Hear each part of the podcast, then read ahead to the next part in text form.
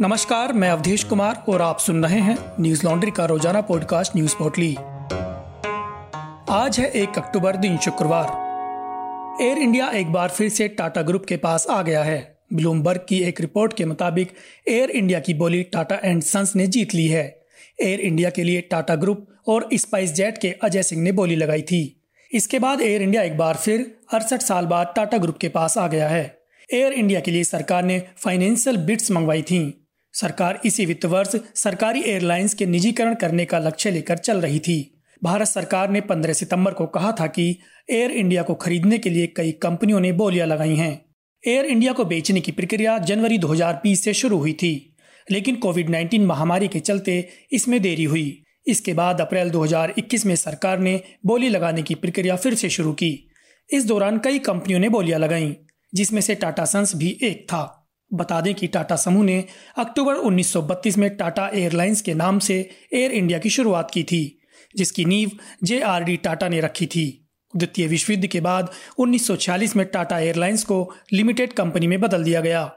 नई कंपनी का नाम एयर इंडिया लिमिटेड हो गया। दो साल बाद 1948 में टाटा ने एयर इंडिया इंटरनेशनल लिमिटेड नाम से एक और कंपनी बनाई और अंतर्राष्ट्रीय उड़ान सेवा शुरू की। तब मुंबई से काहिरा, जिनेवा और लंदन के बीच हवाई सेवा शुरू की गई थी। उन्नीस सौ तिरपन में भारत सरकार ने राष्ट्रीयकरण के तहत इसे अपने अधिकार क्षेत्र में ले लिया था। घरेलू उड़ान सेवा के लिए इंडियन एयरलाइंस कॉरपोरेशन और अंतर्राष्ट्रीय सेवा के लिए एयर इंडिया इंटरनेशनल कॉरपोरेशन का गठन किया गया। उन्नीस सौ बासठ में एयर इंडिया इंटरनेशनल का नाम बदलकर एयर इंडिया कर दिया गया। इसके बाद 2007 में सरकार ने एयर इंडिया एयरलाइंस कॉरपोरेशन का एयर इंडिया में विलय कर दिया। यह एशिया की पहली ऐसी एयरलाइन है, जिसने सबसे पहले अपने बेड़े में जेट एयरक्राफ्ट को जोड़ा था। बता दें कि फरवरी 1960 में एयर इंडिया ने बोइंग 707 के रूप में पहले जेट एयरक्राफ्ट को जोड़ा था। राजस्थान के किसानों के समूह ने कृषि कानून के विरोध में दिल्ली में जंतर मंतर पर धरना करने की इजाज़त मांगी है। इस याचिका पर शुक्रवार को सुप्रीम कोर्ट में सुनवाई हुई। वहीं कोर्ट ने किसानों द्वारा सड़कों पर आंदोलन को लेकर नाराज़गी जताई है। अदालत ने कहा कि आपको विरोध करने का अधिकार है, लेकिन आप दूसरों की संपत्ति को नष्ट नहीं कर सकते। एक तरफ़ तो आपने पूरे शहर का गला घोट दिया, और अब अदालत से शहर में धरने की मांग कर रहे हैं। लोगों के भी अधिकार हैं। क्या आप न्यायिक व्यवस्था का विरोध कर रहे हैं? आप हाईवे जाम करते हैं, और फिर कहते हैं कि विरोध शांतिपूर्ण है। जंतर मंतर पर धरने की इजाज़त की मांग पर सुप्रीम कोर्ट ने कहा कि क्या शहर के लोग अपना बिज़नेस बंद कर दें? क्या लोग शहर में धरने से खुश होंगे? शीर्ष अदालत ने कहा कि आप सुरक्षा कर्मियों को भी परेशान कर रहे हैं। नागरिकों को भी आने जाने का अधिकार है। एक बार आपने अपना मन बना लिया, कोर्ट जाना है तो फिर विरोध की क्या ज़रूरत है? जस्टिस ए एम खानविलकर और justice C T Ravi Kumar की बेंच ने याचिकाकर्ता की प्रति सरकार को देने के लिए कहा है। मामले में अगली सुनवाई चार अक्टूबर को होगी। सुप्रीम कोर्ट ने जंतर मंतर पर धरने की इजाज़त मांगने वाले संगठन किसान महापंचायत से हलफनामा मांगा कि वो उस विरोध का हिस्सा नहीं है, जिसमें हाईवे जाम किया जा रहे हैं। किसानों के वकील अजय चौधरी ने शीर्ष अदालत में कहा कि हमने हाईवे ब्लॉक नहीं किया है, पुलिस ने हमें वहाँ हिरासत में लिया है। किसान महापंचायत ने याचिका में दिल्ली के जंतर मंतर पर सत्याग्रह की इजाज़त मांगी है। इसमें 200 किसानों के अनिश्चितकालीन सत्याग्रह की अनुमति देने के लिए केंद्र, दिल्ली के उपराज्यपाल और दिल्ली पुलिस को आदेश देने की मांग की गई है। राजस्थान के किसानों के समूह, किसान महापंचायत ने कहा है कि उसे भी जंतर मंतर पर सत्याग्रह की अनुमति दी जाए, जैसा कि संयुक्त किसान मोर्चा को अनुमति दी गई थी। वकील अजय चौधरी के माध्यम से दायर याचिका में संगठन को जंतर मंतर पर कम से कम 200 किसान प्रदर्शनकारियों को शांतिपूर्ण और अहिंसक सत्याग्रह आयोजित करने की अनुमति मांगी गई है। साथ ही कहा गया है कि उन्हें जंतर मंतर की ओर जाने से न रोका जाए। किसान महापंचायत ने अपनी याचिका में कहा है कि महापंचायत को निर्धारित स्थान पर शांतिपूर्ण निहत्ते और अहिंसक सत्याग्रह से वंचित करने में दिल्ली पुलिस की भेदभावपूर्ण, मनमानी और अनुचित कार्यवाही स्थापित बुनियादी लोकतांत्रिक अधिकारों का उल्लंघन है। भारत के संविधान के तहत मौलिक अधिकारों का हनन है। इससे पहले शुक्रवार को सुप्रीम कोर्ट ने केंद्र सरकार से पूछा कि वह राष्ट्रीय राजधानी में तीन कृषि कानूनों का विरोध कर रहे किसानों द्वारा सड़क की नाकेबंदी को हटाने के लिए क्या कर रही है? शीर्ष अदालत ने एक बार फिर अपनी चिंता व्यक्त करते हुए कहा कि सड़कों को हमेशा के लिए कब्जा नहीं किया जा सकता है। गुरुवार को जस्टिस संजय किशन कौल की अध्यक्षता वाली पीठ ने कहा था कि किसी समस्या का समाधान न्यायिक मंच, आंदोलन या संसदीय बहस के माध्यम से किया जा सकता है, लेकिन सड़कों को अवरुद्ध नहीं किया जा सकता। और यह एक स्थायी समस्या नहीं हो सकती है। पीठ ने कहा, सॉलिसिटर जनरल से कहा था कि हम पहले ही कानून बना चुके हैं और आपको इसे लागू करना होगा। बता दें कि किसानों व जनहित से जुड़े मुद्दों पर न्यूज़ लॉन्ड्री की कवरेज लगातार जारी है। हम ऐसी रिपोर्ट्स, पॉडकास्ट और वीडियोज़ इसलिए कर पा रहे हैं क्योंकि हम आपके सहयोग से चलते हैं। न्यूज़ लॉन्ड्री एक विज्ञापन मुक्त प्लेटफॉर्म है। हमें सपोर्ट करने के लिए हमारी Hindi website Hindi dot Newslaundry dot com को आज ही सब्सक्राइब करें और गर्व से कहें, मेरे खर्च पर आज़ाद हैं खबरें। देश भर में पिछले 24 घंटे में नए कोरोना के मामलों में तेरह दशमलव छह फ़ीसदी वृद्धि हुई है।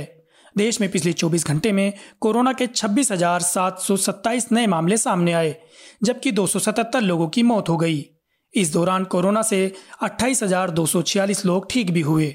जिससे सक्रिय मामलों की संख्या घटकर दो लाख पिछहत्तर हज़ार दो सौ चौबीस हो गई है, जो कि पिछले एक सौ छियानवे दिनों में सबसे कम है।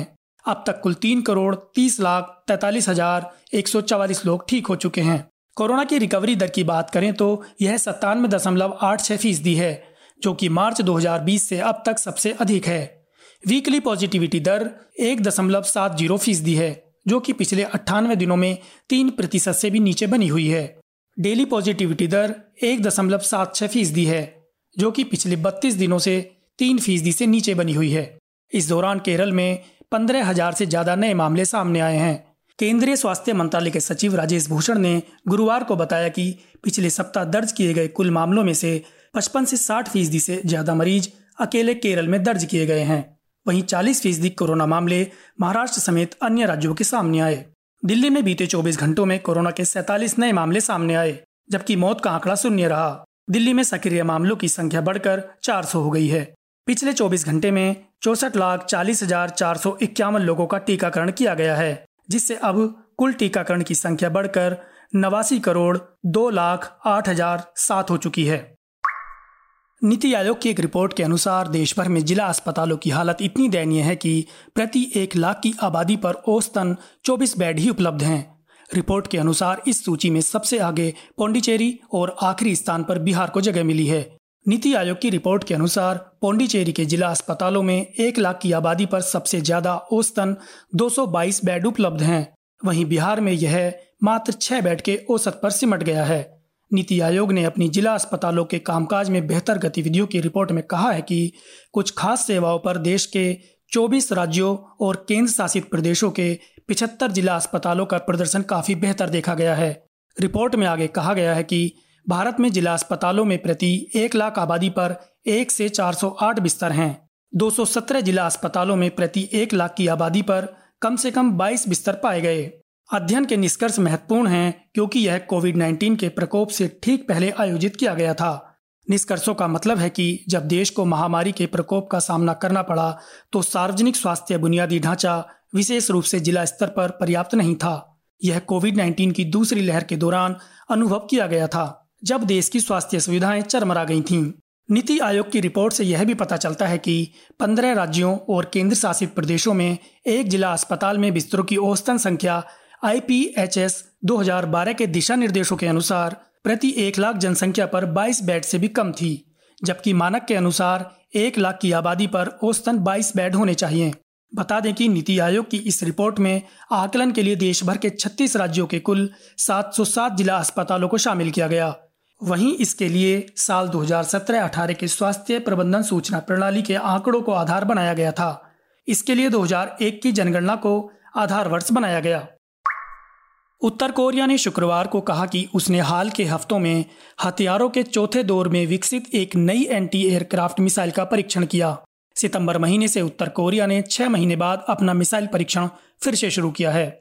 वहीं दूसरी तरफ़ सियोल के साथ सशर्त बातचीत की पेशकश की है। इस पर कुछ विशेषज्ञों का कहना है कि यह अमेरिका के साथ अपनी परमाणु कूटनीति में रियायतें निकलवाने का एक प्रयास है। इस हफ़्ते की शुरुआत में किम जोंग उन ने कोरियाई प्रायद्वीप में शांति को बढ़ावा देने के लिए आने वाले दिनों में दक्षिण कोरिया के साथ संचार हॉटलाइन बहाल करने की इच्छा व्यक्त की थी, जो इसे दक्षिण कोरिया के साथ निष्क्रिय संचार चैनलों को फिर से खोलने पर ज़ोर देता है।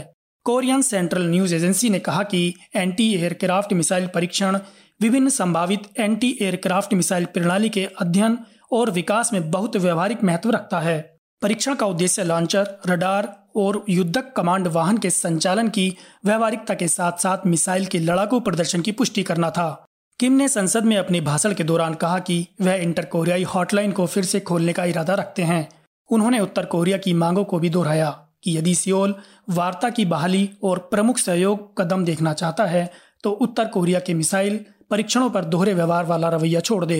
दक्षिण कोरिया, जापान और संयुक्त राज्य अमेरिका आमतौर पर उत्तर कोरियाई मिसाइल लॉन्च होने के तुरंत बाद सार्वजनिक रूप से पुष्टि करते हैं, लेकिन गुरुवार के परीक्षण के लिए ऐसा नहीं किया गया। दक्षिण कोरिया ने कहा है कि वह हॉटलाइन की बहाली की तैयारी करेगा, जिसे उसने कई लंबित मुद्दों पर चर्चा करने और हल करने के लिए आवश्यक बताया। सीमा पार से फ़ोन और फैक्स लाइनें काफ़ी हद तक एक साल से अधिक समय से निष्क्रिय हैं। वहीं दूसरी तरफ़ जब दक्षिण कोरियाई राष्ट्रपति मोन जे इन ने हाल ही में कोरियाई प्रायद्वीप पर युद्ध को समाप्त करने का आह्वान किया तो उत्तर कोरिया के सर्वोच्च नेता किम जोंग उनकी बहन किम यो जोंग की तरफ़ से एक टिप्पणी आई।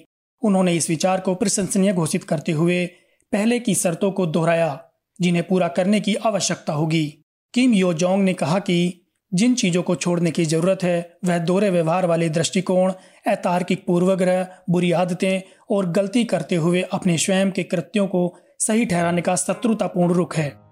आज बस इतना ही। आपका दिन शुभ हो। नमस्कार। न्यूज़ लॉन्ड्री के सभी पॉडकास्ट ट्विटर आई और दूसरे पॉडकास्ट प्लेटफॉर्म पे उपलब्ध हैं। खबरों को विज्ञापन के दबाव से आज़ाद रखें। न्यूज़ लॉन्ड्री को सब्सक्राइब करें।